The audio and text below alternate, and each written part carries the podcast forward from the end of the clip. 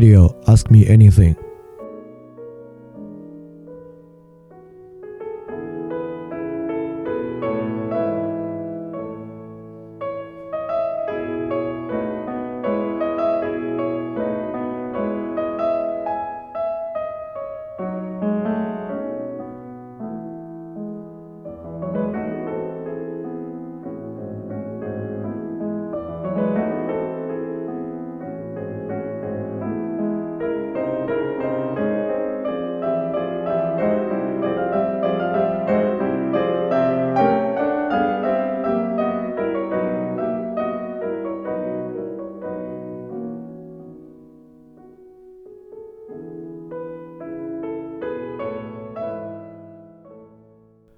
欢迎收听新一期的饭店问答啊！我们最近因为之前很久没有跟节目，所以最近跟的稍微密一点。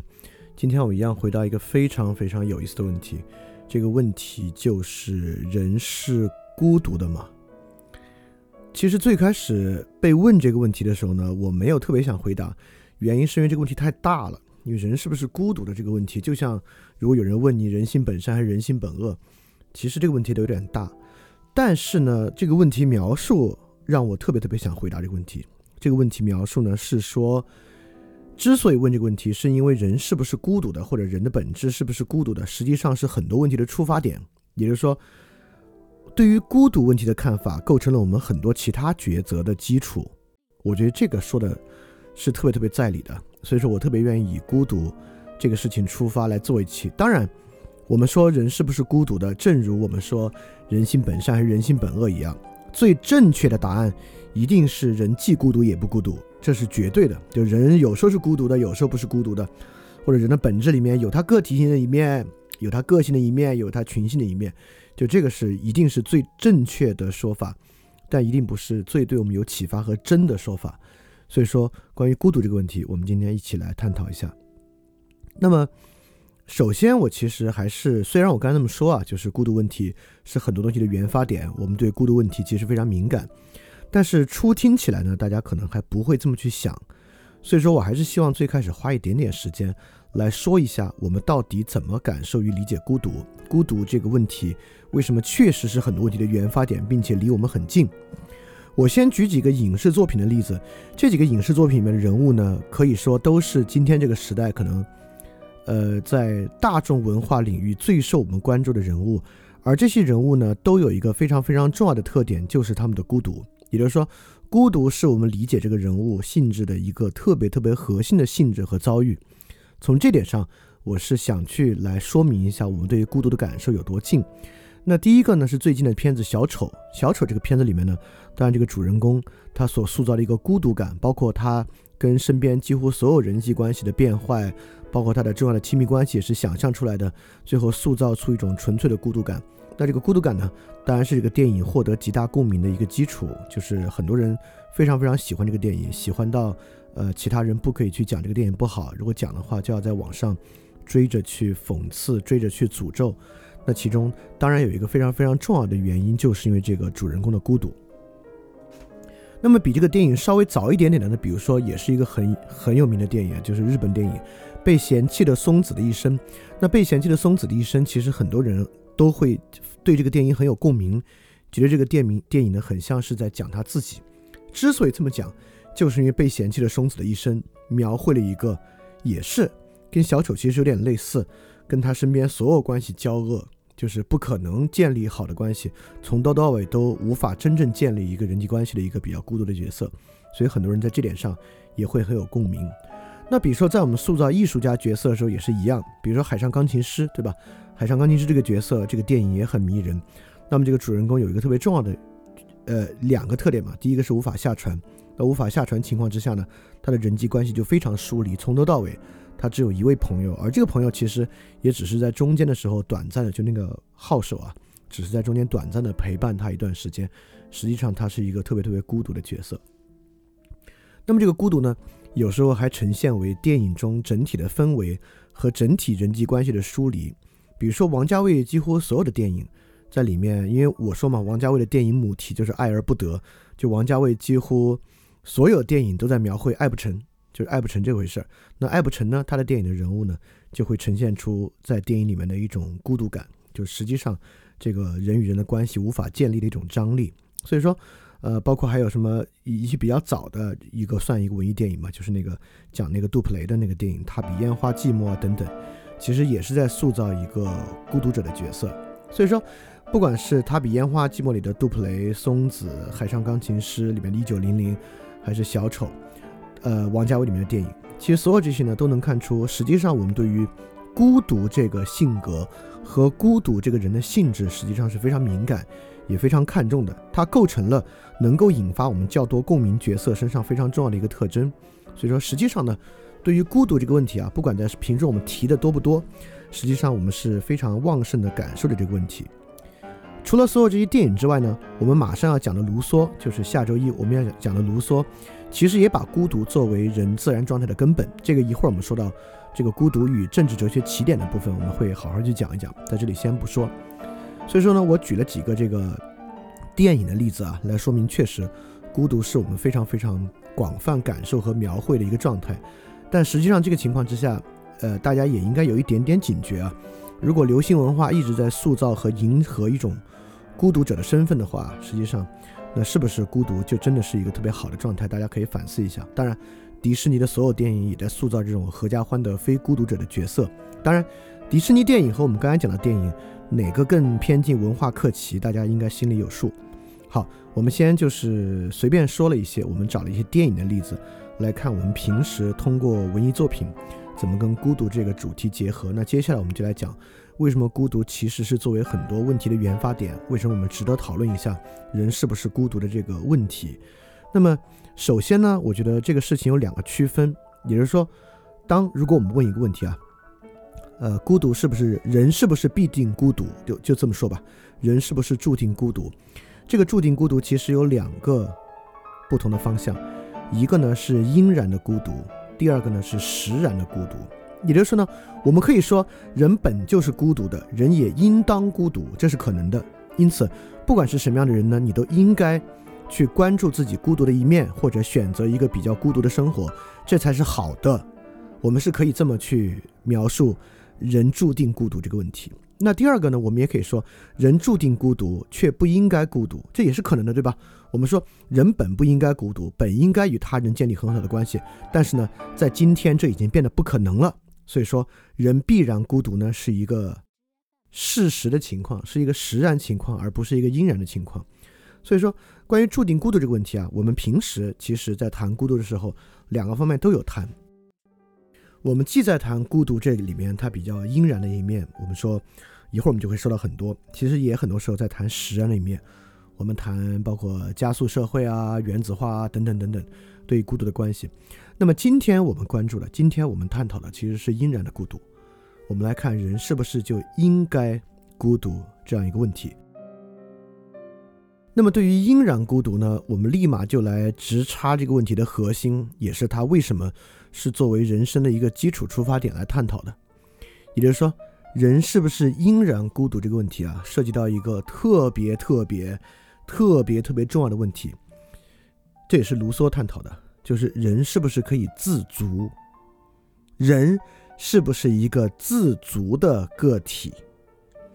在这个时候呢，我们会发现人的自足其实有两点，对吧？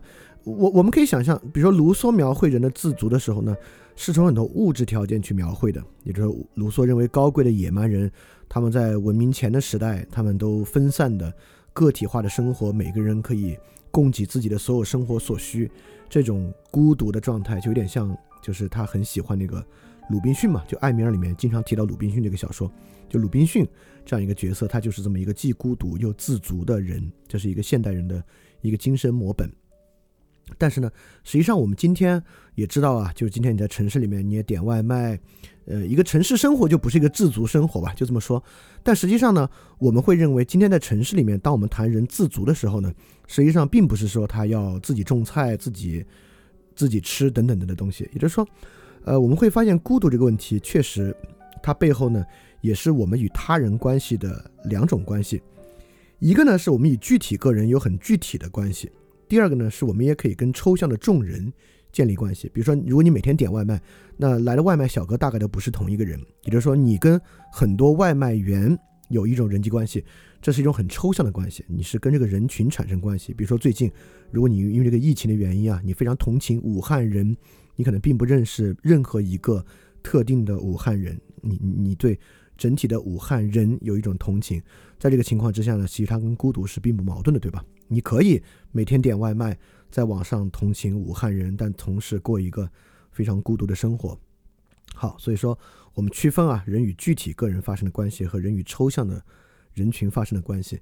那后者呢，并不影响我们今天所说的孤独。那我们就要来说，在孤独的情况之下，人是不是可以做到自足？这个自足是什么意思呢？我们马我马上来说一个呃非常重要的一种思想。在这种思想之中呢，人恰恰是可以自足，因此呢，在这个思想之中，人是应该孤独的。这个东西呢，就是佛教，对吧？在佛教看来啊，孤独感不如说是一个错觉，就孤独感是是人应该去排除的一个感觉。呃，在佛教的观念里面，当然我对佛教并没有那么熟悉啊，就如果说的不对的话，对佛教更熟悉的人可以提供更多的细节，但总的逻辑上应该不会太错误。意思是说。那佛教会认为呢，孤独感来自于对于自我的执念和贪心。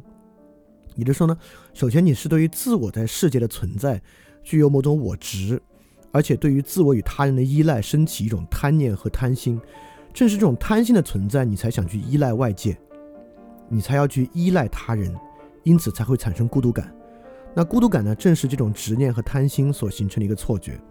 所以说，在佛教的修习之中呢。呃，佛教是极其强调自我圆满的。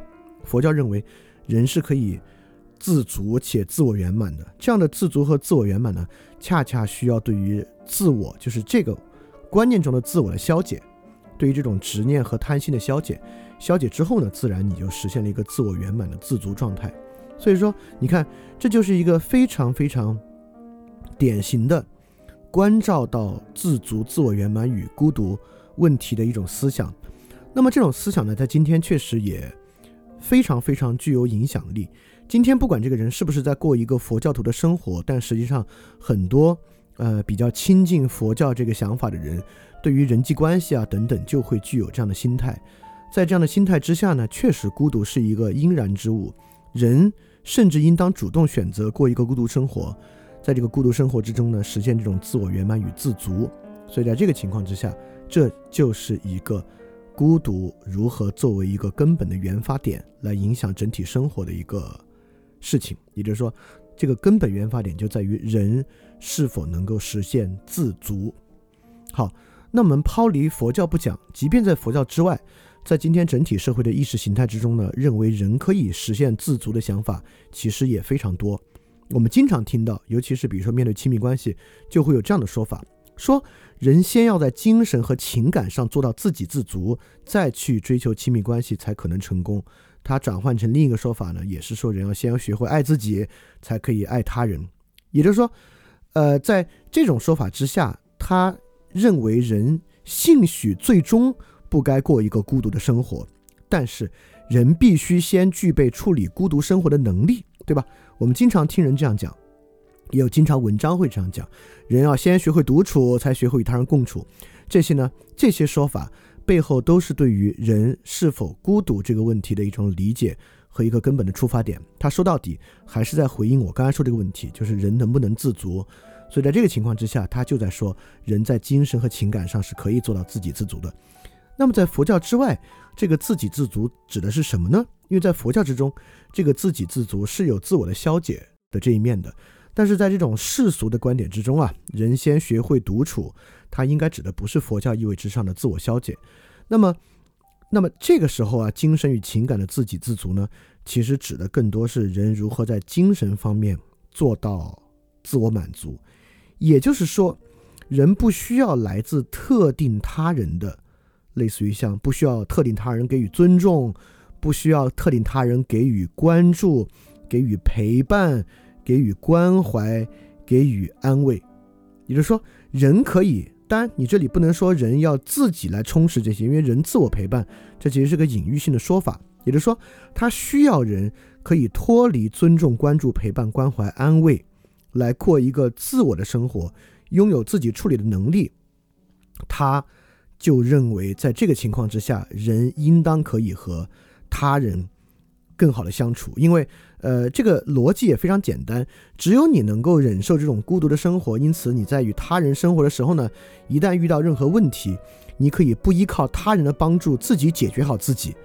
可能呢，你才有余量来帮助和解决你跟他共同的问题，大概是这个逻辑啊。当然，还有另外一条逻辑，就是说，如果你们真的出问题了，你不至于崩溃，因为你还可以回到自己一个所谓孤独和自给自足的状态中来嘛。但是，人，当我们继续去读这样的文章，说 OK，那人该如何独处呢？他大概会说啊，那人如何独处呢？培养一个兴趣啊。他大概很多时候我们就会说，呃，要。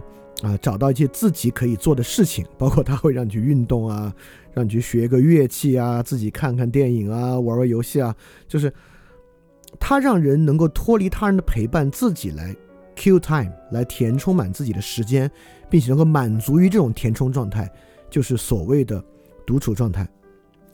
但这个地方我得说一下啊，这跟自足实际上是有很大不同的，而我们今天呢，主要来谈。要来谈自足的问题，这是什么意思啊？就今天我们说，OK，人要先学会独处，再学会与他人相处。在这里，我们说人学会独处的情况之下，他其实要求的不是佛教意味上的自我圆满，他要求的是你自己可以稳定的维持，对吧？你的生活可以不崩溃，稳定的维持下去。那佛教的这个自足啊，他要的当然不是稳定维持啊，他要的是圆满。因为我一点也不怀疑今天的人可以延续下去，可以把生活维持下去。因为今天，呃，基于网络的娱乐和你可以 kill time 的事情实在是太多太多了。那在这个情况之下，我丝毫不怀疑任何一个孤独者都可以将他的生活维持下去。但今天我们要说的是，人是不是应该孤独？是不是人注定就要孤独？他的目标绝对不是说人可以延续下去。因为人是很稳健的，要延续下去，怎么都能延续的下去。当然，也会有些情况之下人忍不住啊。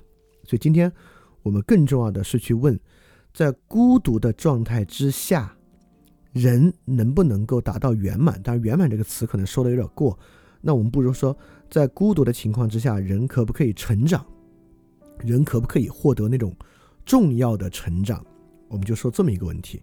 也就是说，在这个时候呢，我们就可以再分出两条路。那一条路呢，就是说，人必须在具体的与他人的关系之中，才可以获得重要的成长。那在这个情况之下，你就会变得像我之前在节目里面所主张的一样，那亲密关系会变得非常重要，人与他人的关系就会变得非常重要。那么，确实也有很多想法，我们会认为，人呢，其实不需要与他人的直接接触，就成长跟这个事儿关系。可以不大，就它不是这里面的一个必要的条件。比如说，人完全可以靠自我的学习来实现这样的成长。事实上，这样的例子还非常多。比如说，梵高看上去似乎过得蛮孤独的啊。呃，经常容易来举例的是贝多芬、卡夫卡和维特根斯坦。但实际上，我们如果真的去看他们三个人的生活啊，贝多芬、维特根斯坦和卡夫卡，实际上他们三个也没有那么孤独。尤其是卡夫卡和维特根斯坦，实际上没有贝多芬那么孤独。但是，这个世界上曾经有没有出现过孤独天才？那当然是出现的。我们一会儿还要说，甚至我们说天才呢，就会把它往孤独这个角度上去引。那么看上去呢，如果一个人要实现自我圆满和成长，似乎与孤独也带有关系。但是这两种可能性，我们先放在这儿，也就是我们现在推进到了，我们从呃孤独问题，实际上它的原发点是在谈人能不能够自足。我们在谈这个自足，指的不是把生活维持下去，而是能够获得。重要的成长成熟吧，呃，不不不用成熟这个词，因为成熟这个词至少在尼采的语境之下不是好事儿。充实，人能不能够以孤独的状态过得很充实，重要的充实，持续的充实，这么一个问题。好，那我们先从反面的角度来说一下，为什么在很多情况之下，尤其是今天，实际上我要回答这个问题，就是今天更多人其实认为人是注定孤独的。那么在这个里面有很重要的一点，也就是说，为什么与他人的关系，不管是任何关系，朋友关系、亲密关系，它可能不能带给人真正的充实和成长呢？就是因为我们今天在人与人的精神世界之中是其实是持一个隔绝的态度的。比如说社恐，等等的这样的东西。就我们有一个假设，呃，这个假设我们之前也提到过，说人和人之间是无法理解的，对吧？今天有很多观点会认为人和人之间是不可能理解的，因此所有社会交往行为都具有虚伪性，都具有表演成分。因此呢，外部世界是不可能与人的内部世界达到某种真的接触的。那在这个情况之下，自然与他人的关系与个人重要的充实和成长可能关系不大。即便大的话，你也是在忍受他人之坏。那在这个情况之下，你自然是一个孤独状态。虽然你与他人有交往，但这个交往因为无法理解，实际上你也是个孤独状态。那么这个呢，呃，还挺多人持这样的信念，他持一个人与人是无法理解的这样一个信念的。当然，这期节目如果要再来谈人与人之间有没有办法理解啊，那可能又是另外一个比较大的问题。我们也会有机会在问答或 special 节目里再来说。但是我先提示一点啊，就是。对于孤独的问题，作为一个原发性的视角，其实与人和人之间是不是能够互相理解这个问题的关系非常非常大。那么，我们今天为什么会觉得人与人之间无法互相理解呢？那么，在这点之上，它绝对不意味着我们与他人之间没有办法形成共识。实际上，在现在的网络之上，就某个问题达成共识变得无比简单，变得非常非常简单。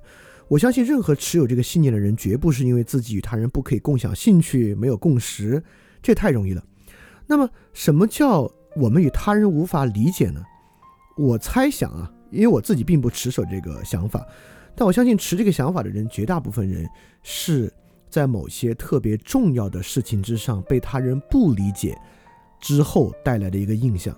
也就是说，他经常能够找到与他人的共同之处、相似点、共识。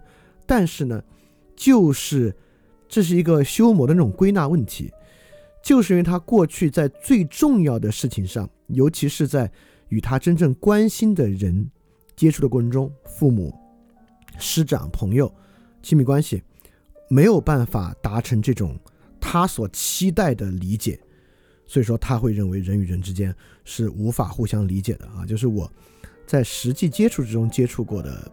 持有这种信念的人呢，都是从这种经历里面归纳而来的，而而不是有一个完备性的道理在后面做支撑。所以这个呢，我们之后再去讲。那么我再往下会说一个呢，实际上还有一个很根本的与孤独相关的东西，也跟今天我们对于这个人格构成大有关系。在人格构成之中啊，我们总是认为人分为外向与内向的人。那么言下之意呢，我们就觉得如果一个人是外向的啊，那他兴许不应该过一个孤独的生活。但如果是一个内向的人呢，我们就经常听说，那这种人的能量啊，大概都是从独处中得来的。所以说，这样的人呢，兴许更应该过一个孤独的生活。对，而而且今天，其实如果我们去问人外向还是内向的话，呃，据调查，确实有更多的人认为自己是内向的人，因为今天人对于社会化交往啊，好像好像确实是有一点这个恐惧之心。所以在这个情况之下，外向内向的人格差异呢，也会强化我们的。孤独感。当你觉得 OK，我是一个偏内向的人，你可能会认为我可能注定最后是一个比较孤独的状态，或者我应该在孤独的生活中如何如何。那么，其实还有一个非常重要的东西在主宰着我们对于孤独的理解。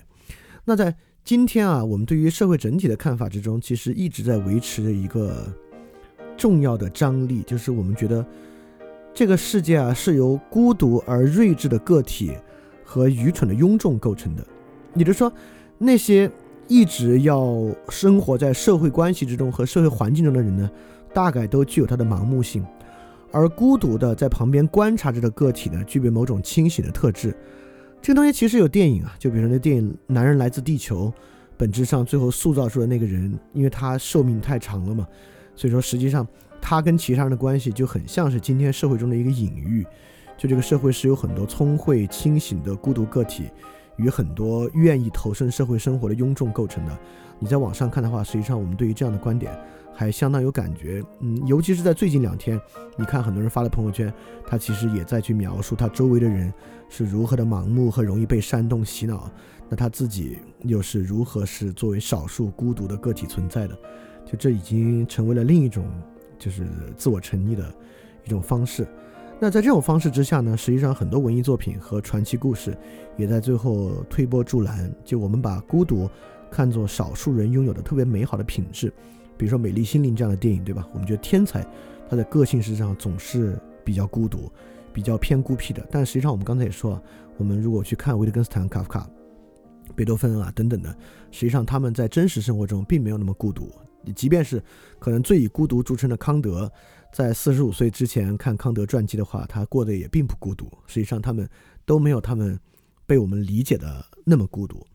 而且，实际上，孤独、智慧作为少数人拥有的特别宝贵的美好品质这一点，就尼采本人也是有极大的这个警觉的啊。因为正是因为其实从古到今嘛，人类都把这种具有睿智智慧的人，将他与这个孤独品质产生某种联系。实际上，尼采就在这个《快乐的科学》里面讲到：试问，所有哲学家不也都披着智慧的伪装吗？这真是最疯狂而妄自尊大的伪装了。但是在印度或希腊，这种做法不正是他隐匿自己的方式之一吗？或许有时从教育的观点来看，为了要使门徒学生得到启发与增长，便不得不遵从某些谎言，并借助对某人的信仰来约束自己。然而，在大多数情况之下，这些做法都是以哲学家隐匿自己的方式来终结的。他们藏身其后，以寻求庇护，并躲避疲惫、岁月、冷漠和无情的压迫。这感觉仿佛有些死到临头的意味。动物不也有这样的本能吗？他们在临死之前会离群索居，孤独地钻进山洞，然后就会变得像个智者。也就是说，尼采一直认为啊，这种孤独。离开人群，就人群是愚蠢的，离开人群的人是智慧的，这么一个说法，实际上他是有怀疑的。他对于这个问题呢，觉得这可能是所谓智慧者的某种伪装和妄自尊大。啊，我我我现在越来越有点有有有点有点这个感觉了。当然，尼采的实际情况可能是我们刚才说的人里面最孤独的人之一。对，那我们总结一下，就是我们刚才说了好多，我们说了。一些电影中的孤独，说了我们今天其实在讲阴然的孤独，我们在讲人他的根本立足点啊。我们讲孤独的问题，实际是在讲人能不能够自足这么一个问题。那么在人能够自足这一面呢，我们其实也塑造很多，我们塑造内向的个性，我们塑造了这种孤独的智慧者与庸众的对应，我们塑造了能够承受孤独以自我成长是少数人的美好品质这样的一些印象。这个印象也不是个现代印象，可能从古到今都有这样的印象。所以说，对于孤独，包括我们也我我们也有关于人与人之间是不可能互相理解的，因此非孤独状态其实不能给人以什么重要的东西。就所有的这一切，实际上是在塑造流行文化，就今天的大众文化吧。呃，包括不管是今天的，可能是很久远的大众文化，都在倾向于塑造一种孤独而自足个体的状态。包括浮士德的书。也有这样的起点，但是浮士德的书呢，恰恰是对这个问题很大的反叛。就浮士德这本书最开始塑造了一个孤独而自足的智者，但他发现他真正的飞升和自我进化，他恰恰是靠脱离孤独状态来得到的，是靠对两个女人的爱来真正实现这个进化的。OK，所以说，呃，我们今天说到这里呢，我们是在说，确实。我们有某种亲近孤独、去美化孤独的这个看法，而这样的看法呢，它确实蕴含在所有的文化作品与这个意识形态之中，在影响着我们今天的人对于自我的看法。它即便不从根本上导致很多人放弃亲密关系，它实际上，当然，它会成为很多人放弃亲密关系时候脑子里重要的想法。就是人注定会孤独，人只有在孤独之中才在做真正重要的事情，等等等等，人们就会这么去在那个时候做自我说服，它也成为很多很多人在日常自我沉溺时候的一个说法。就是其实最近我在朋友圈里面也也也也也发现这么一个人，他可能最近刚在亲密关系中，就是可能栽了跟头吧，所以他就决定这辈子以后再也不要谈恋爱了。他描述自己要回到自己中学时候的状态。并且用了各种各样特别美好的词汇去限定这种清醒而孤独的状态，就是，呃，对于自我孤独的感受和对于自我孤独的某种，呃，美化或说服自己接受某种孤独，放弃非孤独状态呢，确实是今天特别特别重要的一个问题。所以这也是让这个东西变得特别特别适合来讲一讲。好，那我们接下来说，就是人的孤独啊，实际上是具有一个复杂性的。为什么这么说呢？是因为，呃，我们刚才也说了，孤独并不代表不和人接触，因为对动物来讲啊，动物是不是注定孤独，与这个动物是群居动物还是独居动物很有关系。那么从生存的角度来讲，比如说群居动物需要依存的蚂蚁啊、蜜蜂啊这样的，它是不可能孤独的。它的不孤独，甚至直接变到它的基因分工之上，就是蚂蚁和蜜蜂，有很多蚂蚁和蜜蜂，像工蚁工蜂啊，是要丧失繁殖能力的，整个族群的繁殖靠这个蚁后和蜂后去维持，对吧？呃，那至少在人的角度之上呢，第一人至少没有做生殖能力上的功能区分，但是呢，同样在一个城市生活之中呢，人是不可能独居的，人的你可以独居，但是你不可以独自生存。你的生存要依赖着很多其他人的合作，但是人的孤独的复杂性就在于这里，就我们对于孤独的体认啊，不是靠生存来解决的。我们对于孤独的体认只有一方面是靠生存来解决的。一会儿我们说到霍布斯就会说到，就实际上，当人与人的不孤独体现在人与人之间互相斗争的时候，那这种异化关系。这种很糟糕的关系导致人不可能孤独，是因为你总要跟其他人斗争，这是另外一回事儿。我们一会儿讲啊，就萨特也特特爱讲这个。那么，首先我们要说的是呢，人的孤独并不取决于他的生存，而取决于他对于自由的理解。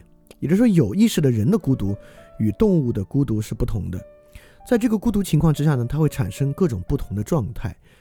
他完全可以完全独处，不与任何人接触，而并不感觉孤独。他也可以处于一个特别紧密的人际关系之中，却感觉孤独，对吧？那我们可以想，这个世界上一定有很多这个婚姻关系啊，是处于实质性破裂的。就虽然两个人可能平时在生活距离之上非常近，但彼此处于很孤独的状态。那么这个世界上也会存在那种特别独居的人。这个独居的人呢，因着其想象，他并不感觉孤独，所以说我们会发现，孤独是一个孤独的感受啊，是一个范围特别巨大的东西，它会呈现出两种特别极端的状态。比如说，我在一个荒岛之上，我觉得苏格拉底每天陪伴着我，和我说着话，我一点也不孤独。你看，这有点疯，对吧？这有点奇怪。但另一个端点也很奇怪，但另外观点端点没那么奇怪，是网上好多人都这么说，也就是说，明明啊，他每天与很多人密切接触。他依然觉得这个世界上没有人懂他，没有人理解他，他特别孤独。就有这种想法的人还相当不少，在网上做这样抱怨的人还非常非常多。在我看来呢，这就是像一个独居者，结果觉得苏苏格拉底陪伴着他，与他说话一样的另外一个极端。就他实际上与人密切沟通，但觉得自己不被任何人理解，非常孤独。这就会发现，人对于孤独与否有非常非常自由的能力去理解他是不是在一个孤独的状态。那么在这里面，他是不是孤独呢？当然就有真理解与假理解之分了。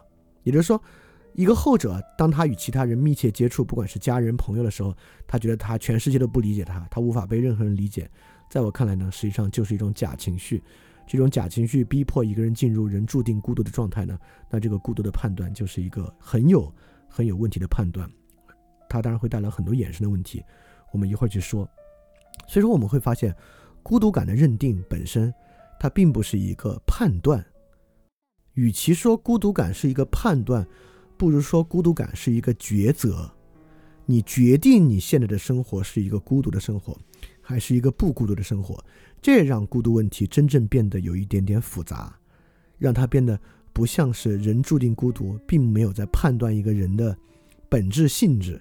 它其实本身呢，这个问题有很强的抉择属性。当然有抉择属性是好的，因为只有人自己可以抉择的事儿呢，人才具有自由意志。但它既是好事儿，也是坏事儿。坏事儿呢，就是说，人既然能做抉择，他就能做假抉择，他就能做虚假的抉择。在这个虚假的抉择之中呢，他就可以把一个明明不孤的状态理解为一个孤独的状态，并站在孤独的视角来看待这个世界。当然，就可能产生诸多的问题。会产生什么问题呢？我们接下来就来说说。这个孤独啊，实际上是政治学的根本出发点，它在影响着很多事儿。呃，最近的事儿呢，以后我们也会讲，它确实会很影响最近的事儿。那么为什么会这么说呢？为什么孤独是政治学的根本出发点呢？对吧？我们会发现，呃，政治哲学里面，我们以前也讲嘛，特别讲究人的自然状态，在人的自然状态之中，描绘人与人互相之间的状态，是一个非常重要的事情。比如说亚里士多德在政治学里面说人是城邦的动物，当他说人是城邦的动物的时候，已经几乎说明了人是不孤独的，人是不可能孤独的，人必须与他人城邦嘛，在一个很近距离的状态之下共存和共处。但在卢梭这里呢就很不一样，人就是一个人的自然状态是纯粹孤独的，是纯粹孤独而自足的。那么在洛克这里呢，这个问题就有点，嗯，有点有点模棱两可了。就是洛克认为人是先天完全自由的，他们是为了比较功利的目的而互相合作的，他可能倾向于人是比较孤独的。但从霍布斯那里呢，人就是一个负面的不孤独。人的不孤独来源于他们必须互相取胜，就来源于他们其实处于一个无休止的征战状态嘛，他当然不孤独了。在这在这个情况之下呢，他与他人需要你争我夺。那在这些基础假设之上，他决定着两个根本的事儿。那第一个事呢，是什么是一个人的好生活，对吧？这与自然状态当然高度相关。第二个呢，就是什么样的社会秩序在维持着这样的好生活。等等等等的，所以说人的本性是不是孤独的？那当然是政治学的根本出发点。那么在亚里士多德看来呢，如果人与人之间无法形成好的关系啊，那他当然得是，呃，相当相当糟糕的生活。你看，在这方面他与柏拉图就有很不同的看法。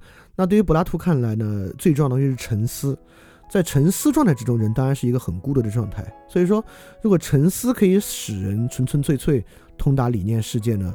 我觉得柏拉图可能会认为人比亚里士多德认为的人要孤独一点吧，但亚里士多德呢就如此强调实践智慧与中道，在亚里士多德的世界里面呢，人就确实没有那么孤独。这个实践中道啊，人与他人有所作为就变成一个很重要的事情。那你看，这其实就是从孤独的出发点，能够直接推进到真实的社会事物与每个人面对他的生活。在这个情况之下，其实我们就发现，这个自然状态之下是对人有。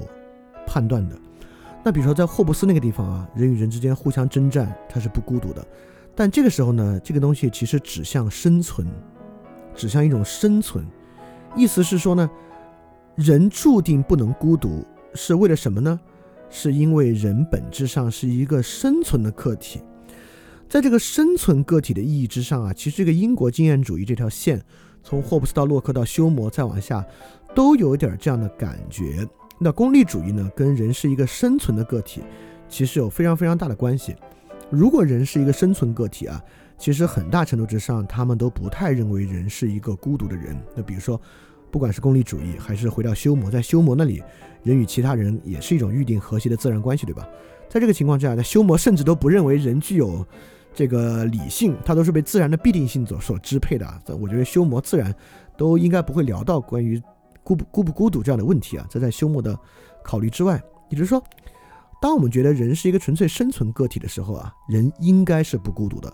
不管是霍布斯那种坏状态，还是洛克那种好状态，人都不是孤独的。人需要协调出一个与他人的良好关系才能行。好，这是英国经验主义的一个基础看法。那么，如果你是一个特别功利主义论的人，那比如说。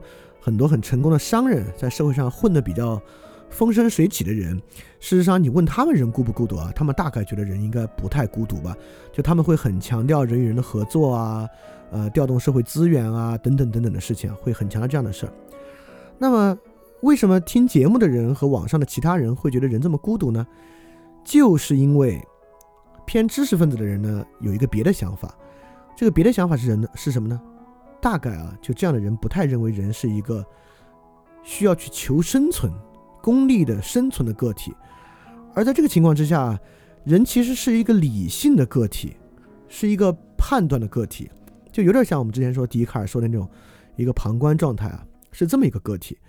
那作为这个个体，因为理性过程是一个个体性的过程啊，就是判断是谁判断，我判断对吧？在笛卡尔那个地方，我思故我在嘛，我批判。我判断，嗯，康德也是这么想。在这个情况之下，作为一个理性个体，如果我们来看待一个理性个体的话，他当然非常孤独。实际上，从佛教角度来看啊，这个人更多的也是一个，他他未必是一个理性个体，他至少也是一个感受个体。作为一个独立的判断与分辨着自己的感受与自己的理性过程的个体。在这个角度之下来看问题啊，人都会有点孤独，或者说他更重要的都是他比较孤独的一面。那柏拉图事实上很大程度上也有一点点分享这一面。在这面的情况之下呢，一个理性判断的个体是比较去容易相信这种孤独性的。那这个啊，在所有非实践的现代个体身上，那当然这一面会呈现的比较强烈一点，导致今天很多人可能会有很强的孤独感，就是他把自己的角色放在一个来世界上感受、体验。下判断的这么一个人角色，如果你觉得自己是这样的一个人呢，你当然会理解一个更加去理解一个孤独的出发点，啊，但这个是今天比较可能就是，尤其是听范儿电台节目里面共识人数比较多的一个出发点了。那今天这期节目呢，可能就希望能够对这样的人有点启发。那么除了这种英国经验主义这种生存性的个体啊，和理性主义之中这种判断者的感受者的个体之外，其实还有另外一个方式，就是存在着的个体。从尼采到海德格尔这种存在着个体，在存在个体，比如说海德格尔就极其强调这个此在的共在嘛，就是此在都是与其他此在共同存在的。也就是说，此在对于世界的领会啊，其中一定包含着对于他人的领会。对于他人的领会，海德格尔就有两种方式了。这两种方式呢，大家也一直津津乐道，就是常人状态 （Dasman） 和非常人状态。常人状态呢，就是我们。其他人如何领会和理解这个世界，我们就如何领会和理解这个世界。非常人状态呢，就是能够以个体性的方式去领会和理解这个世界。好，这个地方我就要讲今天挺重要的一个东西了。那怎么样一个人才不是常人状态？他与孤独有什么关系？这是我今天特别特别想讲的一个问题。也就是说，在这两天的事件之中啊，很多人都会有一个看法。会认为啊，这个庸众是很容易被煽动和洗脑的，因此我们怀有责任去提醒着庸众，不要被煽动和洗脑。因此呢，庸众那个状态被他们当做常人状态看待，对吧？就是那个是一个 Dustman 的状态，算随波逐流。那我们这种清醒的孤独智者呢，要去提醒他们不要进入这种常人状态。但是反过来想想。这种状态是别人给你的，还是你自己原发的？也就是这种状态和这种判断具有个体性吗？当然，我完全没有说它完全不具备个体性啊，它当然具备一定的个体性，但是它真的具备很强的个体性吗？也就是说，认为现在具有很大的问题，认为现在非常的惨重，认为现在有很多不正义的事情在在在发生着。尤其是我们这种隔着屏幕看的，你要是现在人在当场，那是一个很有个体性的事儿。你现在隔着屏幕看，生出这些对于官僚的批判，对于不自由的批判，这个真的是一个很有个体性的事情吗？还是这是另外一个 Dustman 的状态？这个 Dustman 的常人状态可不光一种啊，这 Dustman 的状态可以有很多很多种。所以这是不是另外一个 Dustman？那么什么是一个非常人的个体性的状态呢？也就是说，你现在如果人就在武汉，你的家里人正在遭遇这样的事，你现在生出这个情绪，比如说他是你的女朋友，是你的父亲，是你的母亲，你人在其中，那这个情绪自然不是一个大斯曼的状态。当然，你的某些部分可能还是会有啊，但它是需要你投入个体性的，尤其是你需要去照顾你的父亲的时候。你看，这是我之前一个特别重要的感感悟吧，因为，呃，在去年我奶奶刚刚过世嘛。在我奶奶过世的时候呢，当时我就在想这个临终关怀的事儿。OK，我就明白了。也就是说，家人去照顾将要过世的家人，和临终关怀社工去照顾一个将要过世的人，实际上是非常不同的。也就是说，一个当然也不是说他们就一定做的不好啊，也就是在不好的状态之下，一个社工照顾一个将要过世的人，是可以用标准化流程对人的模板化的理解。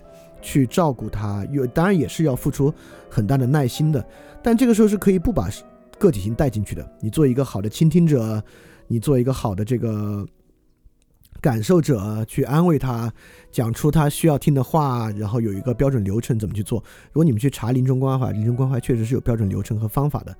但是，作为家人去关怀临终的家人的时候呢，你是完全不可能使用这套流程和标准去做的，就是因为你们你跟他的关系有过去有历史，你必须建立在这个过去和历史，你家里的其他人都不这样。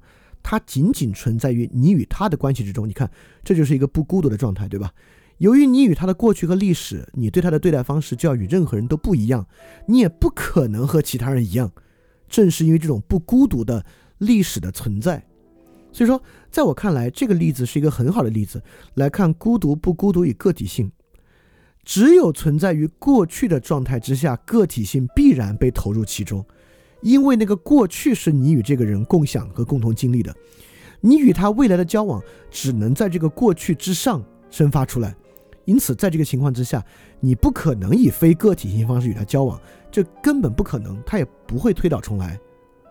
所以在这个情况之下，你才完全不可能进入达斯曼状态，你必须进入非常人状态和本真的状态。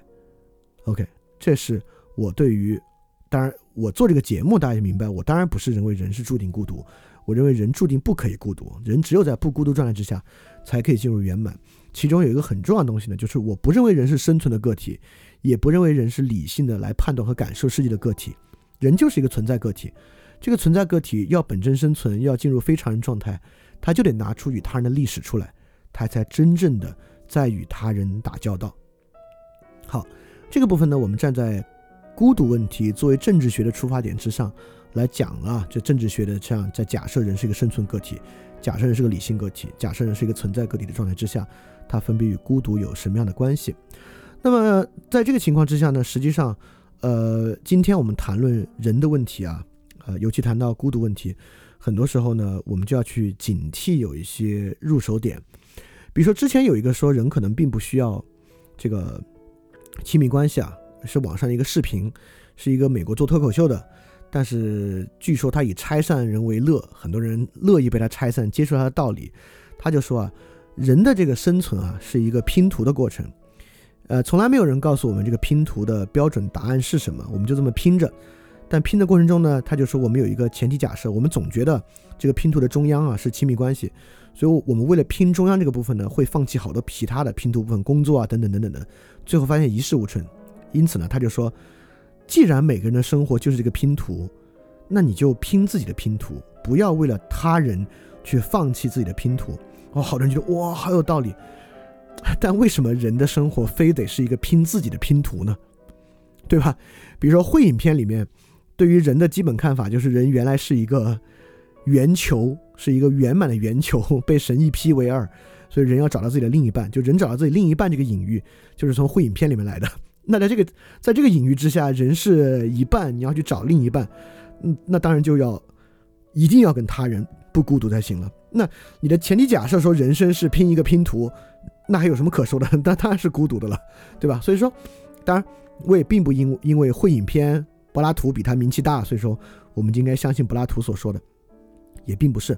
我是说，当我们听这种人是孤独还是不孤的道理啊，当他从一个隐喻入手，包括人是拼图。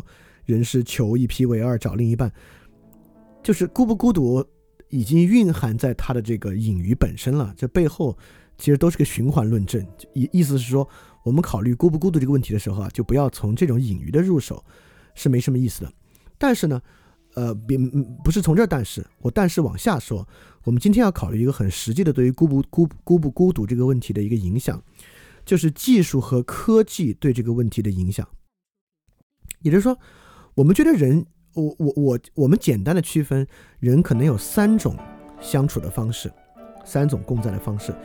一个是与他人完全隔绝的，鲁滨逊那个意义上的；第二个呢是与他人具体性的共在，就是我们与一个具体的人相处；第三个呢，我们与他人抽象的共在，比如说所有听这期电台节目的人，那你们实际上是以某种抽象方式共在的，你们之间包括我与你们关系。我们都不是纯粹隔绝的，我们建立了某种联系，但是呢，我们也不是具体的共在，我们在抽象的共在。好，我们现在就要问：实际上，隔绝的状态一定是孤独的，没什么可说的。抽象共在的情况之下呢，比较在中间，但大多数情况之下被我们理解为孤独。也就是说，比如说你在家听歌，在网易云音乐上听到歌，点点开评论，你跟好几千、好几万人都在听着同一首歌，这个并不会让你在很多情况下觉得不孤独，反而会让你觉得更孤独，对吧？很多人会在这个情况下觉得孤独。那我就要问了，那现代科技，尤其是信息科技，在促进哪一种人与人之间共在的方式？是促进我们更好的隔绝，更好的促进我们具体共在，还是更好的促进我们抽象的共在？当然是抽象共在。那么在现在的这个信息科技之下，它让人可以更好的抽象共在。言下之意呢，就是现代科技啊，对于独处和孤独是有极其强烈的促进作用的。它在促进着我们以抽象共在的方式形成某种孤独状态。这个一会儿说到最后最关键的问题，我们再回到这里来讲。OK，我们先明白，就是这个人孤不孤独的问题，它兴许也不完全是一个从古到今从来没有变化过的问题。在今天的技术介入之下，我们的基本生存状态确实是很大程度上被技术塑造的。技术塑造出来的呢，实际上是一个比较偏于孤独的状态。好，所以我们现在能够确定什么？今天我们肯定不能对于人的本质是不是孤独给出一个完美的答案，但我们可以确定什么？第一。我们确定人是可能孤独的，也是可以孤独的。作为一个独立的判断着的、感受着的个体，从这个基础出发点来讲啊，我们就是以纯粹个人的角度在判断。也就是说，人有一个个体的出发点是可以，人是有资格孤独，是它不像蚂蚁和蜜蜂，人是完全可以独处、可以孤独的，这是一个基础的出发点。那第二个，那么孤独。会能不那么这个可以的孤独可不可以自足呢？好，这是一个重要问题。那可不可以自足呢？有这么一个东这么几个东西了。第一，如果可以自足的话，意思是说，它其实更是说，我们可以纯粹依靠身体性，或者依靠纯粹的理性实现自足和圆满。笛卡尔就认为，对吧？我们是可以纯粹依靠理性实现圆满的。依靠身体性实现圆满呢？佛教跟这个就有点像，尤其是瑜伽派，对吧？就是古印度哲学瑜伽派是认为我们是可以纯粹依靠身体实现圆满性的。如果你也认可这些，你认可当人获得宇宙真理、一个数学表达真理的时候，你就圆满了，或者我们可以依靠某种修炼方式实现圆满的，那人当然是可以孤独并可以圆满的。第二，反向的不可以，你就可以从这个角度去想，也就是说。如果人不面临这样的挑战和应对这样的事物，他就不可能实现圆满和自足。什么样的挑战和事物呢？就是我们对于他人，我们对于具体他人的欲望和恐惧。也就是说，真正重要的、真正关键而重要的挑战，绝大程度上对于人来讲啊，都不在一些抽象的洞悉宇宙真理的地方，而在于对于具体的人。如何去克服欲望与恐惧这个事情之上？这个欲望包括性的欲望、权力的欲望、利益的欲望，恐惧包括伤害的恐惧，包括脱离的恐惧，等等等等。也就是说，人的真正圆满与充实是必须建基在对于具体个人欲望和恐惧的挑战之上去完成的。你可以去回溯你的人生经历，看是不是这样。如果你认可这个观点呢？那人就不可以孤独，人的本质呢就不是孤独。人虽然可以独处，有一个自我个体的出发点，但是仅仅纯粹依靠他自己是不可能实现圆满与自足的。他必须在与具体个体的欲望和恐惧产生中实现。当然，你也可以有第三个观点啊，就是就是发展啊、圆满啊、自足这个事儿不重要，或者你也可以说，对于还没有达到财务自由的人说不上这些事儿。那像。他先实现财务自由再说。那么实现财务自由这个事儿呢，当然是可以孤独的。你可以纯粹在家炒，靠这个金融炒作来实现嘛。你是不需要跟其他人有接触的。的所以说，孤独可不可以自足呢？你也可以采取放弃，就是我放弃自足。那如果你放弃自足呢，那人当然是可以孤独的。或者说你要放弃自足，人是不是孤独这个问题就不重要了。就人的本质是不是孤独，我这个问题只有在人必须追求发展和自足的。前提之下，这个问题才有意义。好，我来说今天最后一点啊，跟孤独这个基础视野相关的。也跟最近的事儿最高度相关的。我们可以设想，孤独者构成的共同体和非孤独者构成的共同体。一个家庭就是一个非孤独者构成的共同体。亚里士多德意义上的城邦，一个站在卫城之上可以看到城墙的城邦，也是一个非孤独者构成的共同体。一个原子化的现代社会，更像是一个孤独者构成的共同体。因此。我们认为人是不是注定孤独，以及人应不应当孤独，它其实还决定着我们在形成一个什么样的共同体。我们在形成孤独者的共同体，还是非孤独者的共同体？他们的区别何在呢？他们的区别在这个地方：一个非孤独者构成的共同体，像家庭，一个家庭内部也有正义，但这个正义呢，其实更重要的是实质正义。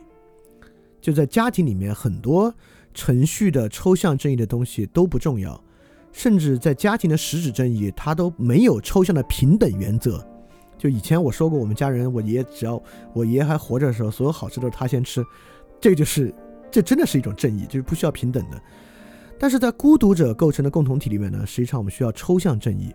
这个东西还听起来不像是在家里面把鸡腿给爷爷吃或怎么样这么简单，它其实可以在这个两种法律体系里面呈现出来。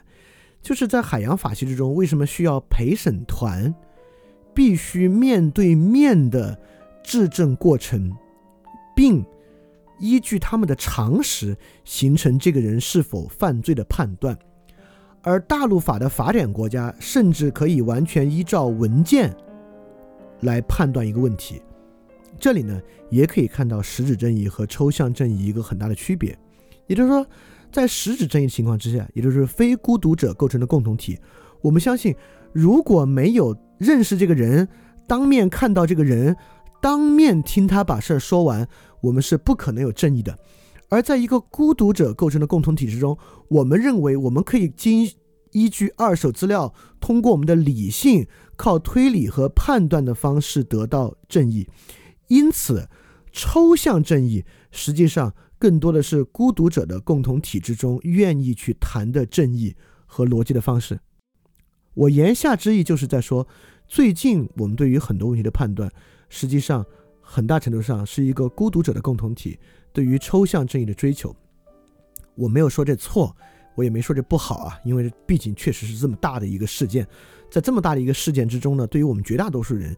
你家里没人感染，你自己不感染，你站在外面，你也没在武汉，也没在湖北，你没在任何一个被封锁的城市，你站在外面看这个事，对你来讲就是抽象正义。但我必须说，抽象正义有个小问题。抽象正义是什么问题呢？它的问题在于，抽象正义是错不了的，实质正义是可以错的。比如实质正义，我们家我爷爷就该吃鸡腿，但假设我们家最近有一个人生病，那是不是鸡腿给他吃要好一点？如果我爷爷还坚持不行，这时候我还要吃鸡腿，家里的其他人啊就会觉得，嗯，你的做法可能有点过，做过了。但抽象正义是错不了的，一旦道理对了，就是对了。也就是说，自由是好的，有监督是好的，放开是好的，那它就是好的。在抽象的意义上，它永远是对的。抽象正义错不了，但是我们也别认为抽象正义错不了就只有一种道理。那么。抽象正义错不了呢，就会有站在各自各自的视角上都正确的道理的相争。比如说，这边会认为维护根本的正义就需要靠制衡，那边就认为根本的正义在紧急的情况之下就要靠效率，就要靠集中。两边站在各自的视角之上，道理对了就是对了。在抽象正义的情况之下，两边都错不了，那两边就。顶在这儿了，只有实质的正义问题才有中道可言，才有细节可言。那对我自己来讲啊，我还是喜欢非孤独者构成的共同体，我喜欢实质正义，我喜欢最后实际实践出来的东西，而不是孤独者共同体的抽象正义之争。因为这个抽象正义之争啊，一旦立场确定，他就错不了了。当然。我不是说这就进入相对主义了。那立场与立场之间呢，确实有更深的立场和更浅的立场之分。那在这个事儿上呢，我当然也支持一个呃，就就支就支持，比如今天很多文章那个态度吧。虽然我觉得文章其实很像是一篇爽文，我我我当然支持那个文章里面大多数态度，只是我越来越对这样由孤独者的假设形成的共同体里面这种抽象正义，越来越觉得有点没劲，我觉得有点没意思。其实这也在回答上面那个。上期节目，很多人说啊，你竟然不关心啊，那么多人无辜的人。我之所以提不起来那样的关心，就是在这次这个事情，我们对他们接触的态度之中，太抽象正义了。就这个事儿，实在是太抽象正义，太缺乏实质了。因此，在这个情况之下，我确实对他关心不太起来。那这个呢，实际上也与是不是孤独有关。因为如果人如果人注定是孤独的。那当然，抽象正义就会成为最关键的问题。但如果人注定不能是孤独的呢？那抽象正义在实际情况之下就要让位于实质正义。OK，这也是从孤独这个问题可以出发讨论的一个问题，出了这个孤独这个 issue 出发可以讨论的一个实际的话题吧。好，那今天我就说到这儿。今天没有得出一个答案啊，啊，而且我今天也，我我我我我都说了很多佛教的看法，其实我没太说。基督教的看法，我说一句吧，就在基督教的看法里面，当然人是不可以孤独的啊。基督教认为人是呃来源于其个体性，因为上帝创造一个人嘛，他为什么人不可以孤独呢？是因为上帝马上给他创造了一个伴侣。从从他的创造来讲，我知道很多人听到这儿会觉得哇，太太太太荒唐了。哎，anyway，我只是阐述这个宗教的看法。从这个角度来看呢，他。最开始的伴侣关系，在人的关系中就是最根本的关系，因此他不可以孤独。再加上在新约之中啊，这个邻人之爱，爱人如己啊，在在在这里面是最关键最关键的东西了。就是这边的爱人如己，尤其是爱邻人这个观点啊，跟佛教那种没有分别心的对众生之爱非常不同。就佛教很强调那种没有分别心的对众生之爱，这一定是一个孤独者的状态，一个最孤独的人，应该才可以实现面对众生的。无差别之爱，那在基督教这边讲爱邻人，他他特别强调一种具体关系之中这个爱的施予过程，所以说，呃，在这方面他与佛教非常不同。然后基督教是一个不讲究孤独者的宗教，它反而非常讲究团契，讲究人与人的实质关系等等等等的。好，呃，希望这期节目对大家有帮助，不管是理解最近的事儿，还是理解孤独这个非常非常重要的一个问题，虽然很大，但确实是很多年的出发点。那今天就讲到这里。如果你也有问题呢，欢迎问我。嗯，如果要问我呢，就可以发你的问题到 ask at flipradio dot club，ask at f l i p r a d i o dot c l u b，就可以向我提问了。